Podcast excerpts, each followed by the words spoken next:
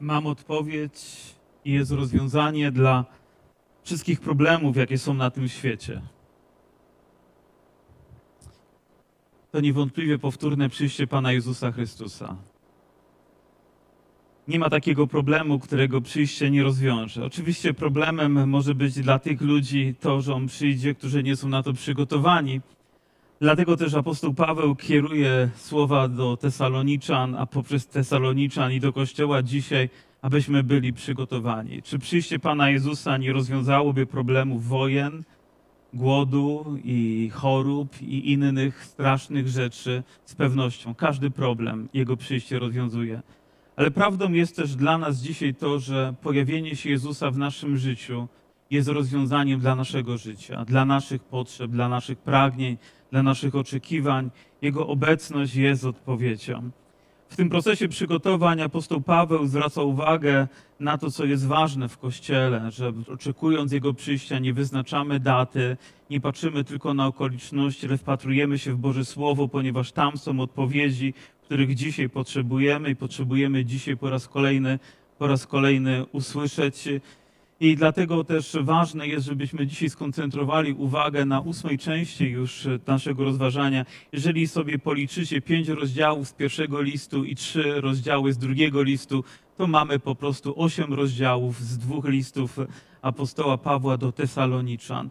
I każdy z nich niewątpliwie rozbrzmiewa tym, tym, co nam jest tematem tych rozważań, że powtórne przyjście Pana Jezusa jest tak ważne. Ostatni rozdział zaczyna się słowami, a na ostatek, bracia. I słowo na ostatek nie oznacza, że zostawiamy tą rzecz na końcu, ale czasami, żeby coś podkreślić ważnego, pozostawiamy to na koniec, by uzmysłowić, jakie to jest ważne. I mówi, bracia, módlcie się za nas, aby słowo Pańskie krzewiło się i rozsławiało wszędzie podobnie jak i u was. Jakby chciał apostoł Paweł podkreślić, że do końca, dopóki tutaj żyjemy, jesteśmy zobowiązani do tego, żeby wykonywać to, do czego jako Kościół zostaliśmy powołani i co jest Jego wolą ponadczasową dla każdego z nas. Nie wiem jak Was, ale mnie od samego początku uczono w moim duchowym, chrześcijańskim życiu, że jednym z najważniejszych elementów mojego duchowego wzrostu będzie Słowo Boże i modlitwa, Słowo Boże i modlitwa, Słowo Boże i modlitwa. Przeprowadzono kiedyś pewne badania, one są zaczerpnięte z oceanu i tam przeprowadzono wśród ludzi ewangelicznie wierzących, więc tacy jak my, ludzie poddawali się jakimś opiniom czy wypełniali ankiety. I na podstawie tego stwierdzono, że przeciętnie chrześcijanin ewangeliczny nie modli się dziennie dłużej niż 5 minut. Nie dłużej niż 5 minut. Myślę, że to jest takie zatrważające, kiedy takie rzeczy docierają, bo uzmysławiają nam to, jak płytko traktujemy to, co powinno być tak głębokie w naszym życiu. Że ta wartość, która jest tak ważna, jest tak, tak lekko traktowana. I dlatego też Paweł zwraca się do braci mówi: módlcie się, módlcie się. I wiąże to oczywiście ze zwiastowaniem Bożego Słowa, ponieważ tym, co toruje drogę Bożemu Słowu, jest modlitwa. Nie wiem, czy można wykonywać pracę ewangelizacyjną bez modlitwy, czy można przeprowadzać kampanie ewangelizacyjne bez modlitwy.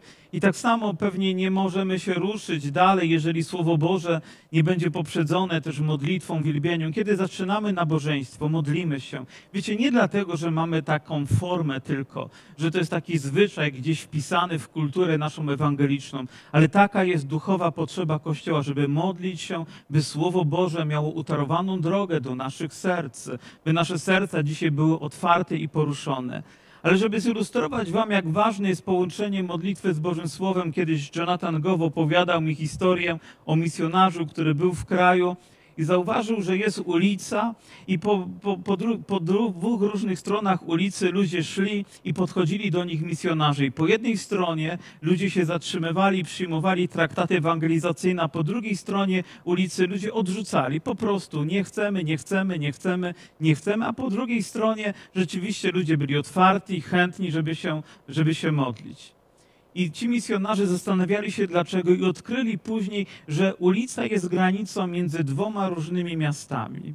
I w jednym mieście byli ewangelicznie wierzący ludzie, którzy modlili się o to, by Ewangelia była zwiastowana, a w drugim mieście nikt się nie modlił. Ja nie wiem, czy tak można terytorialnie to przypisać, ale wygląda na to, że ta duchowa rzeczywistość może nas zaskakiwać. Jak ważną rzeczą jest to, byśmy modlili się, by Boże Słowo znalazło właściwe miejsce, ale też to, że dopóki tutaj żyjemy, Dopóki jest czas łaski, my jesteśmy zobowiązani do tego, by głosić Ewangelię, by mówić ludziom o Jezusie Chrystusie. To, że przychodzi Pan Jezus, nie zwalnia nas obowiązka, a wręcz jeszcze powinno wzmagać w nas to pragnienie świadczenia o Nim, że On nadchodzi, że przychodzi Jezus Chrystus, że On już puka do drzwi, te drzwi się uchylają i za chwileczkę świat będzie musiał się z Nim spotkać i chcemy, żeby ludzie byli gotowi i abyśmy byli wybawieni od ludzi przewrotnych i złych, albowiem wiara nie jest rzeczą wszystkich. Druga rzecz to to, że będziemy żyli w czasach, które będą trudne i charakteryzowały się tym, że ludzie nie będą coraz lepsi. Ta ideologia ludzka upadła.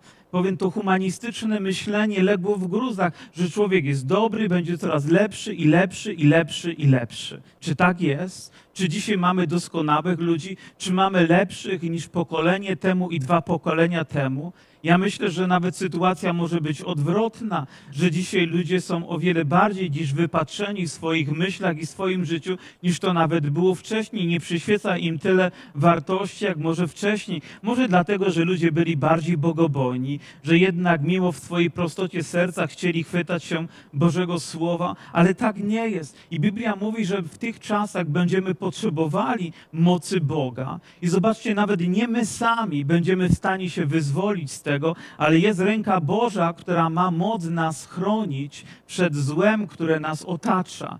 Nie ja i ty w naszych zabiegach możemy to uczynić, ale Bóg, który stawia straże, który zatacza obóz wokoło nas. Gdybyśmy nawet popatrzyli na historię Izraela, czy ten naród był w stanie się ostać, gdyby nie to, że Bóg go chronił?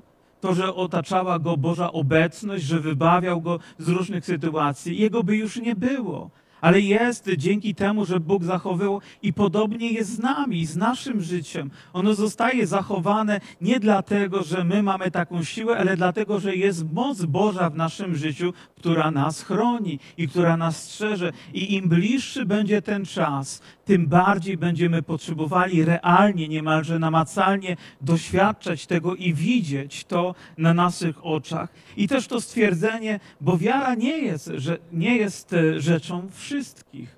I oczywiście nasuwa się pytanie, skoro Paweł pisze to do kościoła, to ma na myśli ludzi tego świata, czy ma też na myśli ludzi, którzy dostaną się do kościoła, ale do kościoła tylko nominalnie, ale nie z wiary, i oni będą mieli wpływ na to, żeby szerzyć jakieś rzeczy, które wcale nie są dobre dla kościoła.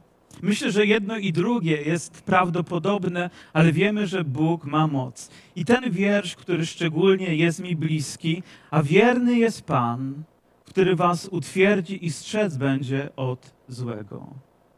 A wierny jest Pan. Myślę, że to słowo jest tym, którego powinniśmy mocno się dzisiaj uchwycić i, i żyć tą nadzieją, że nawet w najtrudniejszych czasach Bóg zawsze będzie nas strzegł od zła. I myśląc o złu, nie myślę tylko o jakiejś ideologii zła, ale myślę o źle czy o złu, za którym stoi pewna osoba, która powoduje to zło. Wiemy, że wszelki datek dobry pochodzi od nie mamy co do tego wątpliwości. To powiedzcie mi, gdybyśmy po nitce zła szli do kłębka, to dokąd dojdziemy? Prawdopodobnie dojdziemy tam, gdzie spotkamy się z osobą, która nam się bardzo nie spodoba. I ludzie tak lekko traktują sobie zło, nie wiedząc, że ono prowadzi do osoby, która w tajemny sposób, w ukryciu, próbuje sterować ludźmi tak, aby to zło było przemycane. Jemu nie zależy na tym, byśmy teraz to odkryli, bo gdybyśmy odkryli, być może byśmy się przerazili, a gdybyśmy się przerazili, to może moglibyśmy też zacząć zwracać się w stronę Boga i zacząć wołać do Niego, więc On robi to w ukryciu. Słyszałem kiedyś pewną historię młodego człowieka, który mówił: Ja nie wierzę w Boga. On opowiadał tą historię i rzeczywiście był niewierzącym chłopakiem, ale znalazł się na chrześcijańskim obozie i zaczęto opowiadać tam świadectwo, i ono dotyczyło też pewnych sytuacji związanych z siłami demonicznymi. I wiecie co? I on uzmysłowił sobie, że w te siły zła, w demoniczne rzeczy wierzy. A więc kiedy odkrył, że za tym stoją te siły, to zwrócił swoje serce w stronę Boga, zaczął poszukiwać i się nawrócił. A więc dopiero konfrontacja z ciemnością, ta rzeczywista, spowodowała to, że zaczął wołać do Boga.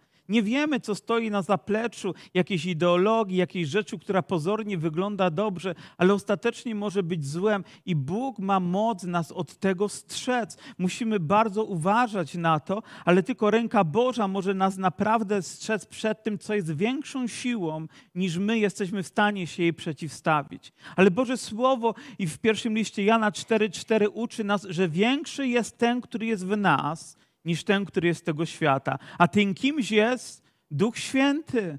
Naszym Panem jest wszechmogący Bóg i On ma moc nas strzec. Aleluja. I wierzę też, naprawdę wierzę to w całym sercem, że w ostatecznych czasach Jezus Chrystus poprzez swego Ducha będzie strzegł swój Kościół. Będzie strzec naszych serc. Dzisiaj przed nabożeństwem miałem pewną rozmowę, która dotyczyła sytuacji, która dzieje się za granicą naszego kraju. Jak wiecie, jest tam wojna, nie jakiś konflikt, tylko wojna, totalna wojna, gdzie codziennie setki osób giną, rzecz tragiczna, ale też wiele zła wydarza się nie tylko ze strony Rosjan, ale też i pośród ludzi, którzy tam żyją. I złe rzeczy dzieją się też w kościele, ponieważ kiedy wojna wybucha, to demony się budzą.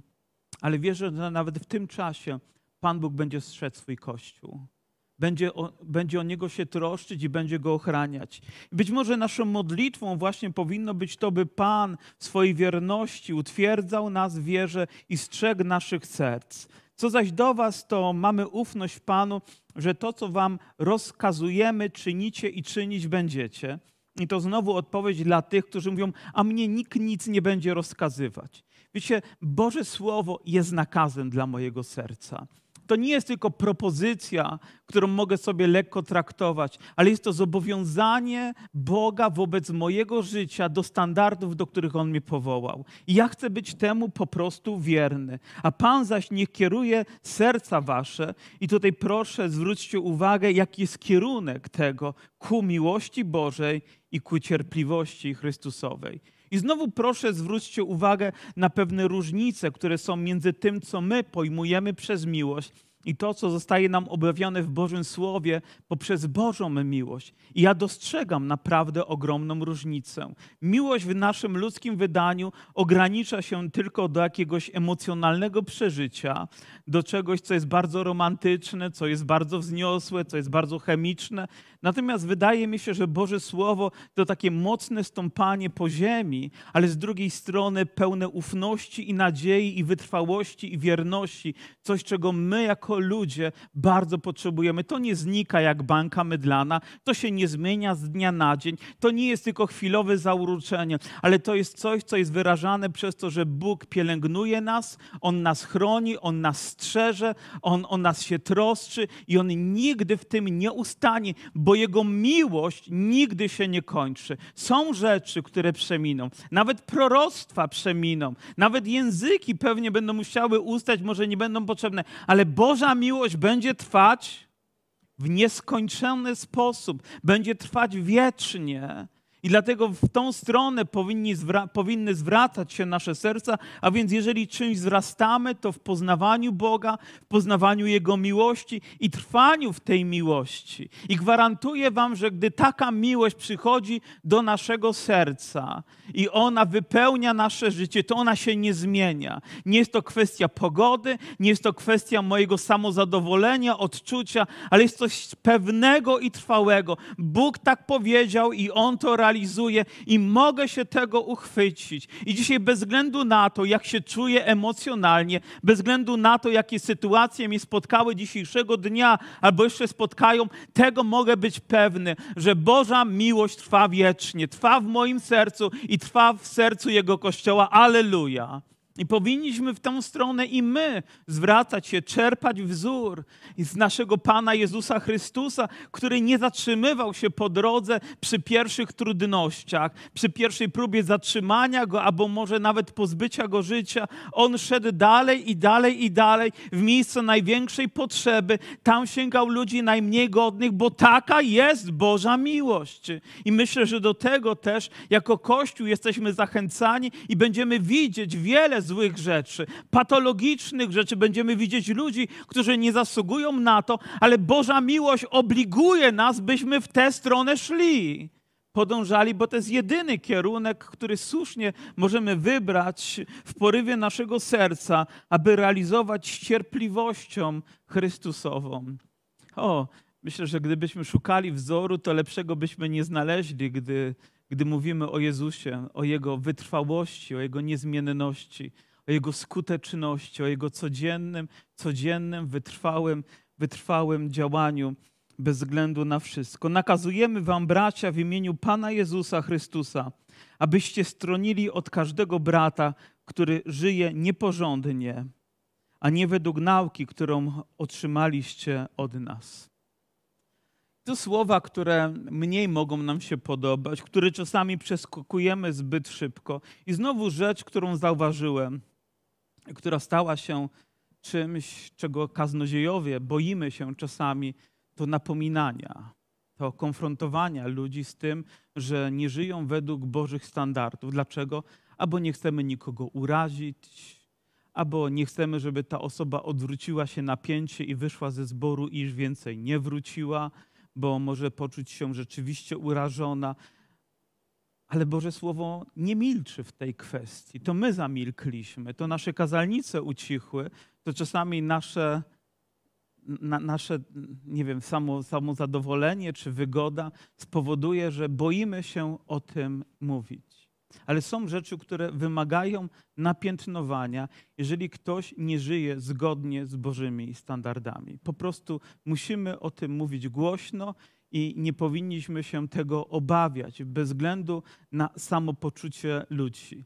Um, słuchając pewnego kaznodzieja, który miał, mówi, że zaproszony został do dużego zboru, ale mówi, żeby nic nie mówił na temat rozwodów. Mówi, bo w ten sposób urazisz niektórych. No mówię, no to ładne zaproszenie. To jeszcze na jaki temat ma nie mówić na przykład, nie?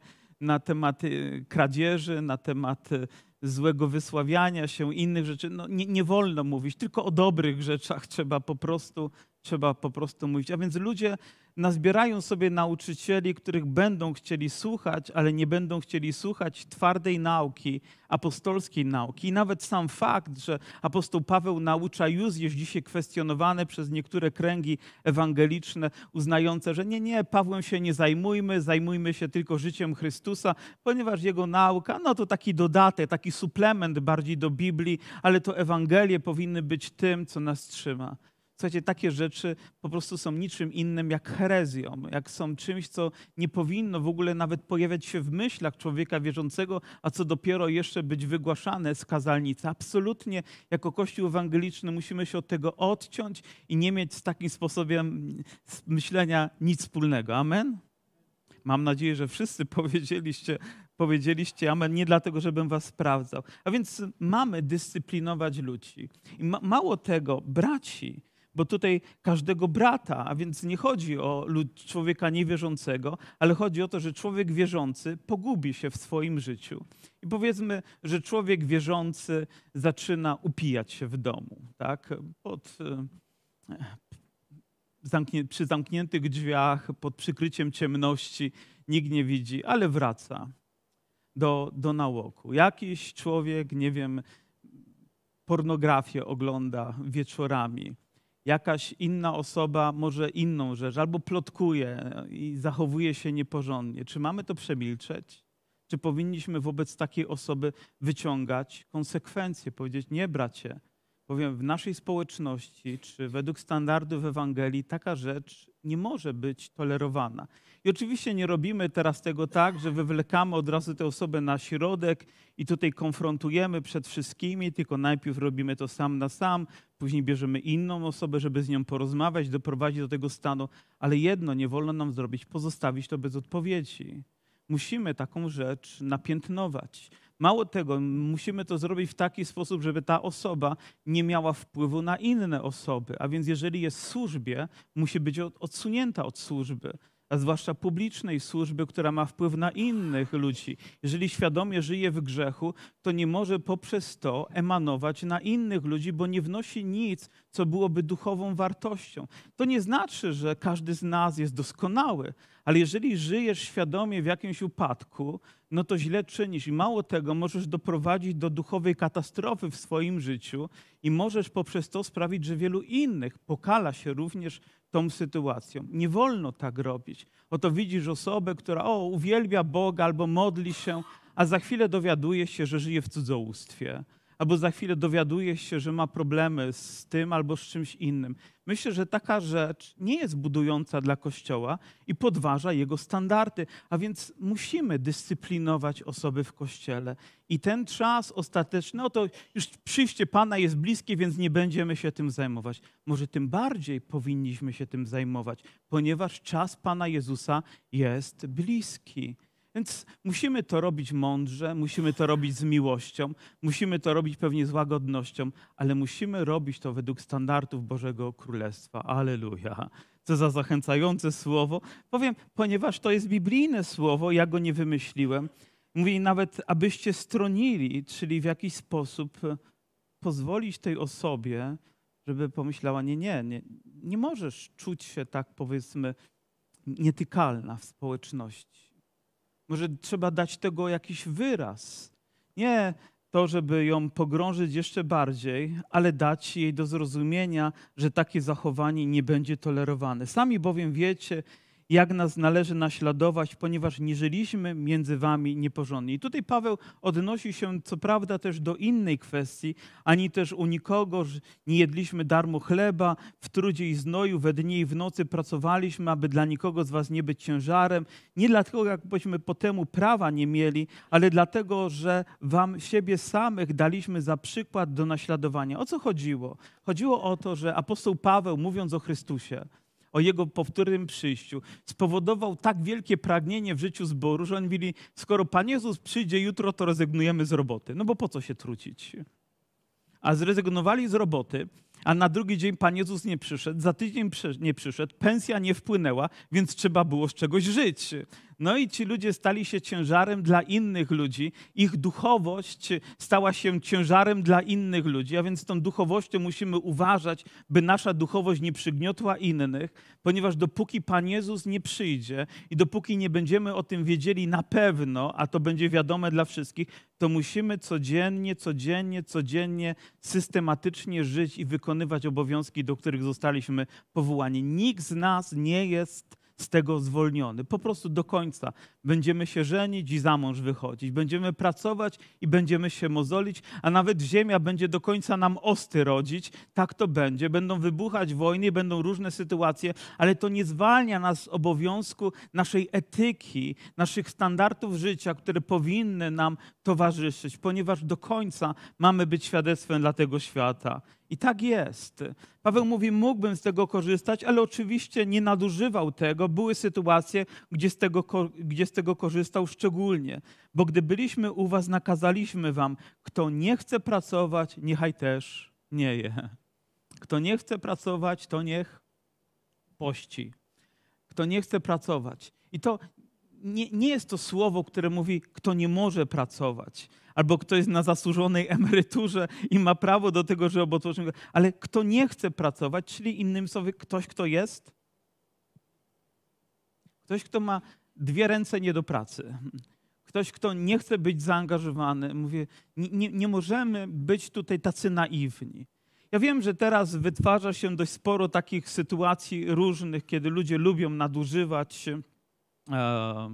Sytuacji dla własnych potrzeb. Mamy nawet teraz taką sytuację trochę problematyczną pewnie w naszym kraju, gdzie mamy sporo ludzi, którzy przyjechało do nas, zaopiekowaliśmy się nimi z zagranicy, z, ze wschodu, z Ukrainy. Są przez kilka miesięcy, ale wiecie co, przychodzi czas, kiedy oni muszą zacząć pracować. Po prostu. I nie dlatego, że to jest jakaś moja złośliwość, jakaś moja niechęć, ale po prostu trzeba zakasać rękawy i brać się do roboty, tak, żeby po prostu tak jak inni ludzie pracować, zapracować na chleb, wynająć sobie mieszkania i żyć. Wiem, nie chcę tego nadużyć, rozumiecie mnie, prawda? Ale przychodzi czas, kiedy coś się kończy i coś powinno się nowego rozpocząć. I w tej kwestii mam nadzieję, że jesteśmy po prostu zgodni, a ja jestem w tej sytuacji szczery. I kiedy ja też staram się opiekować takimi ludźmi, to mówię, dobrze, ale dokąd to prowadzi? Powiedz mi, jaki jest dalszy plan, jak mamy rozwiązać. I tak samo powinno być w stosunku do nas, tak, do nas ludzi wierzących tak nawracasz się, to twoją etyką powinno być to, że idziesz od razu do roboty.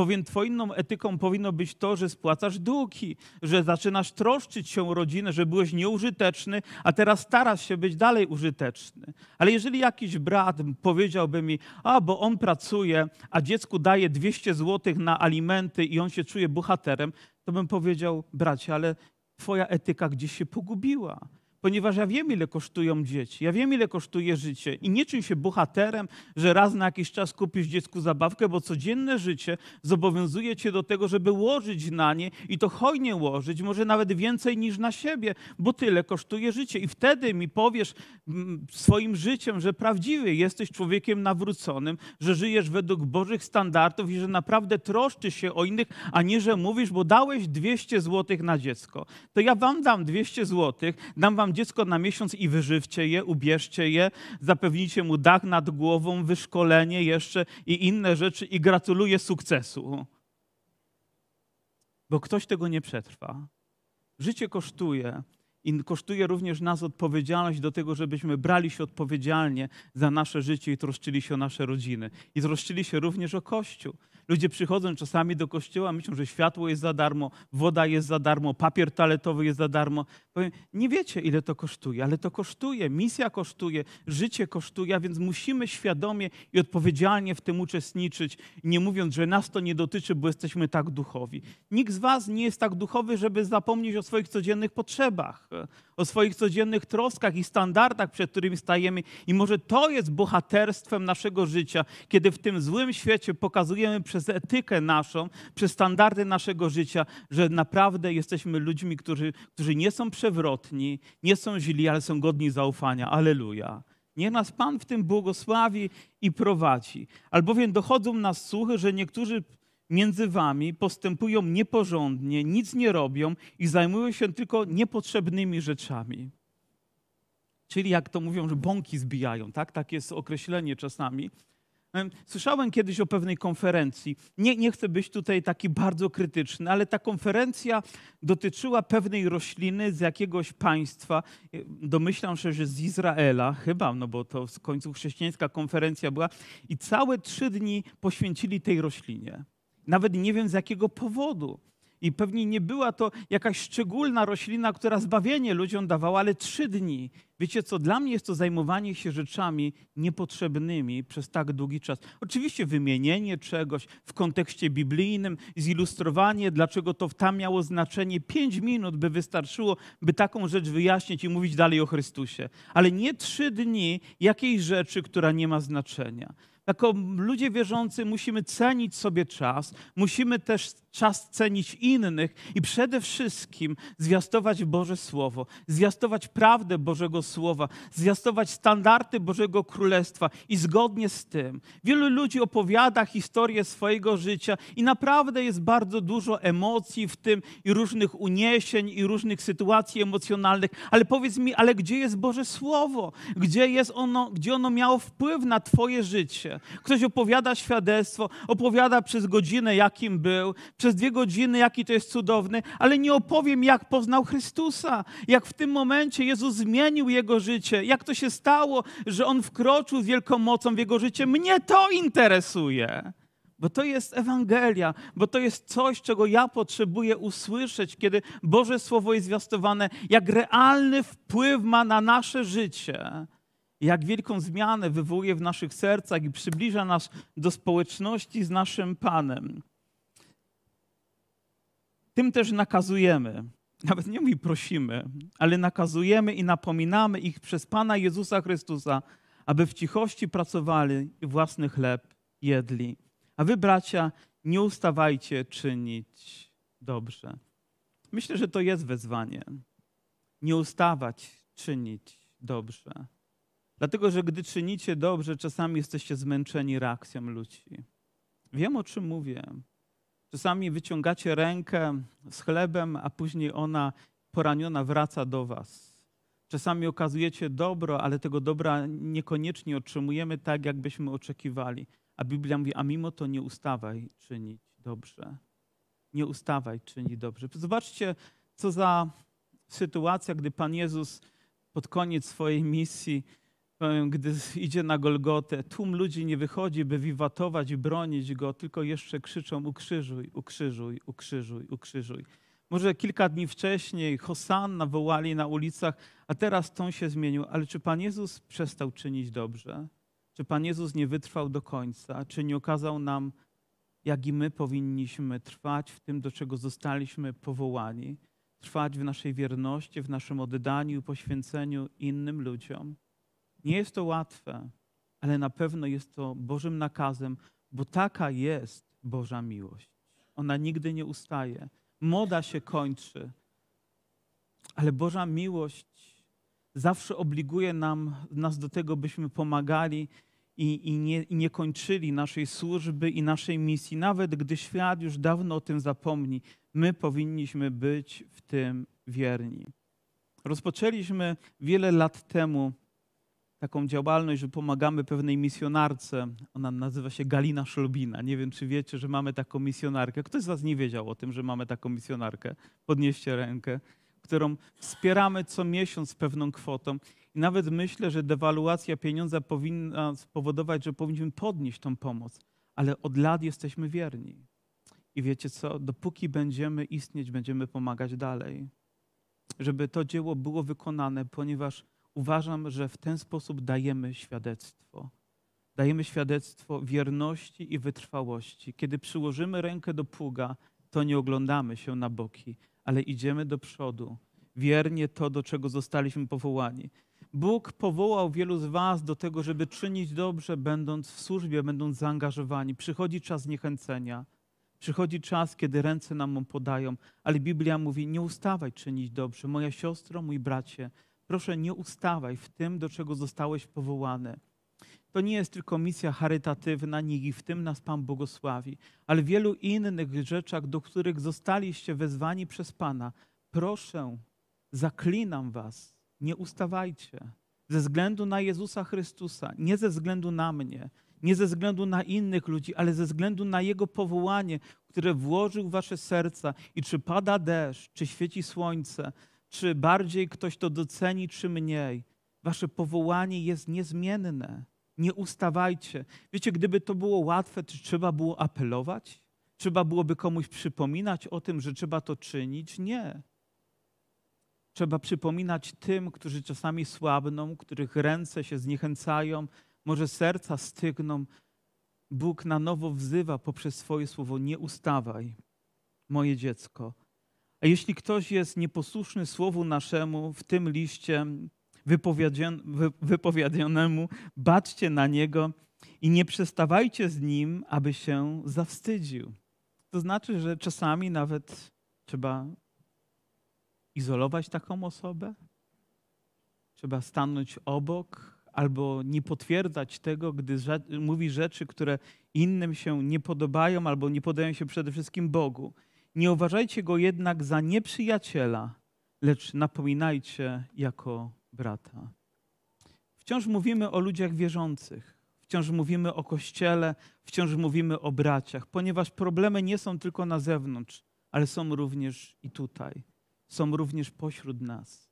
Myślę, że to słowo powinno Cię wezwać również, bracie, moja siostro, do tego, by zmienić swoje życie, by zmienić swoją postawę nie byłoby to bez znaczenia, gdyby nie fakt, że przemawia tu Boże Słowo, nie ja. Kiedyś pewien pastor powiedział kazanie i podeszła później do niego pewna para, bardzo oburzona, bo dotyczyło to sprawy powtórnego małżeństwa. Jak on śmiał tak powiedzieć? Mówi, ale przepraszam, czy ja to powiedziałem?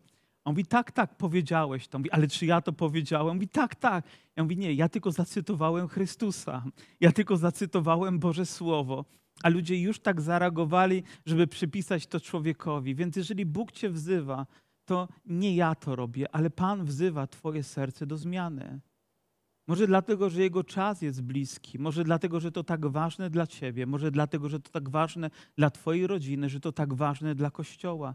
Czas jest bliski i Bóg wzywa swój Kościół do wytrwałości, bo wie, ile zagrożeń będzie, a Pan ma moc nas chronić. Ale też w tym musi być nasza świadomość i nasze świadome oddanie. A sam Pan pokoju, niech Wam da pokój zawsze i wszędzie. Pan niechaj będzie z Wami wszystkimi. Uwielbiamy takie fragmenty i ja również to czynię, ponieważ kocham Boże Słowo i kocham te wszystkie obietnice, a Pan pokoju będzie zawsze z nami. Słyszycie to? Zawsze. Nie na chwilę, ale zawsze. Niezmiennie. To znaczy, że zawsze Bożemu ludowi może towarzyszyć Jego chwała. Zawsze. Zawsze może to być w Twoim sercu i niezmienne. Zawsze przyjdzie pokój, który przewyższa wszelki rozum. On Cię będzie strzec. On będzie Cię zapewniać o Bożym pokoju tym wewnątrz, nie tym na zewnątrz, który będziesz doświadczał głęboko w swoim życiu. Twoje oczy będą widziały co innego, ale Twoje serce nie będzie tego potwierdzać. Dlaczego? Bo Pan ma moc strzec nas w każdym czasie, obdarzać swoim pokojem i ja Mu ufam. Ufam mu również, że i w tym czasie, gdy niepokój będzie narastał, fale różnych emocji będą przelewać się przez świat niczym tsunami, próbując zniszczyć ludzi. Ja wierzę w Bożą ochronę. Wierzę w moc, która strzeże nas od wszelkiego zła. Wierzę, że Bóg obdarza swój lud pokojem. I tak będzie będzie również i w tym czasie, gdy będzie na arenie wkraczać antychryst, przeciwnik Boży, ten, który będzie próbował zawładnąć ludźmi i w tym czasie Bóg nas ustrzeże. Pozdrowienia moją Pawła ręką, co jest znakiem w każdym liście, tak piszę. To oznacza, że niektóre listy Paweł dyktował, zapisywał skrypta, zapisywał jego sekretarz, a on podpisywał dużymi literami. Wiecie dlaczego? Ponieważ miał problem ze wzrokiem. Prawdopodobnie miał słaby wzrok, miał chore oczy, ale za każdym razem jego podpis był tym podpisem, który potwierdzał: To ja, Paweł. Nie myślcie, że ten charakter was zmyli. Powiem: To ja, Paweł, piszę. A tak naprawdę chcemy wiedzieć poprzez to, że Bóg poprzez słowa Pawła kieruje te słowa do nas. Że Pan chce przemówić dzisiaj z wielką mocą do Kościoła i mówi: Łaska Pana naszego Jezusa Chrystusa, niechaj będzie z wami wszystkimi. Amen. A łaska Pana Jezusa. I znowu coś, od czego Paweł zaczyna i czym kończy, niczym rozpoczynający się cytat i kończący, i wszystko, co jest w środku, jest wypełnione Bożą łaską. I tak jest w Twoim życiu. Twoje duchowe życie rozpoczęło się od łaski, która została Ci okazana w Jezusie Chrystusie i Twoje spotkanie z Nim zapoczątkuje nowy okres również z łaski Pana Jezusa Chrystusa. I my dzisiaj na tym miejscu, jedynym powodem, dla którego jesteśmy, to łaska Pana. To okazana nam Jego przychylność, to okazana nam Jego dobroć, na którą nie zasługujemy, to Jego przebaczenie, które przyszło z łaski, to przebaczenie win z Jego łaski, to Jego ochrona, która jest z łaski nam dana, nie dla naszych zasług. Jemu chwała za to niech będzie. Dzisiaj z kościoła w Dąbrowie Górniczej. Ale jeżeli na tym miejscu byłaby choć jedna osoba, która nie byłaby przygotowana na przyjście Pana Jezusa, bardzo bym chciał, by Twoje serce dzisiaj zadrżało. By Twoje serce dzisiaj powiedział: Panie, naprawdę Cię potrzebuję. Jeżeli jest tutaj jakiś wierzący brat albo siostra, którzy pogubili się w swoim chrześcijańskim życiu i zaczęli żyć jak ludzie tego świata, zapominając o tym, kim są. Wzywam Cię, moja siostro, mój bracie, zmień swoje życie ze względu na Pana Jezusa. Zmień swoją postawę. Jeżeli jest jakiś brat, który pogubił się w swojej kulturze, ja jestem rzeczywiście człowiekiem starej daty. Dla mnie kultura wyraża się różnymi rzeczami, nawet zachowaniem, czasami etyką naszą, słowami, które wyrażamy. Ja widzę, jak czasami dzisiaj młodzi ludzie stają na scenie, uwielbiając Boga i mają czapki, mężczyźni. Ja wiem, że, że, że Pan Bóg jest łaskawy dla każdego. Mnie takie rzeczy po prostu nie budują, bo stary jestem. Ja wiem, że skostniałem, zwapniałem i pewne inne rzeczy. Bo dla mnie takie rzeczy świadczą o pewnej kulturze zachowania, o pewnych rzeczach, które nie są standardami dostania się do nieba, ale po prostu zachowania między nami. I również Twoja kultura powinna się zmieniać, dlatego że jesteś wierzącym człowiekiem, dlatego że należysz do Jezusa Chrystusa. To, jak odnosisz się do innych ludzi, to, jak wykonujesz swoje obowiązki codzienne pracy, świadczy o tym, jakim jesteś człowiekiem. I oby dobrze świadczyło Tobie jako wierzącym człowieku. Dla chwały Pana Jezusa Chrystusa. Może Twoje życie jest większym świadectwem niż Twoje słowa, które czasami wypowiadasz i za którym nie idzie kultura Twojego życia. I dlatego ludzie zatykają swoje uszy. Bądź świadectwem we wszystkim. Bądź człowiekiem, który wyraża to całym sobą, aby Jezus Chrystus był uwielbiony dzisiaj w swoim kościele, pośród nas. Aleluja. Aleluja.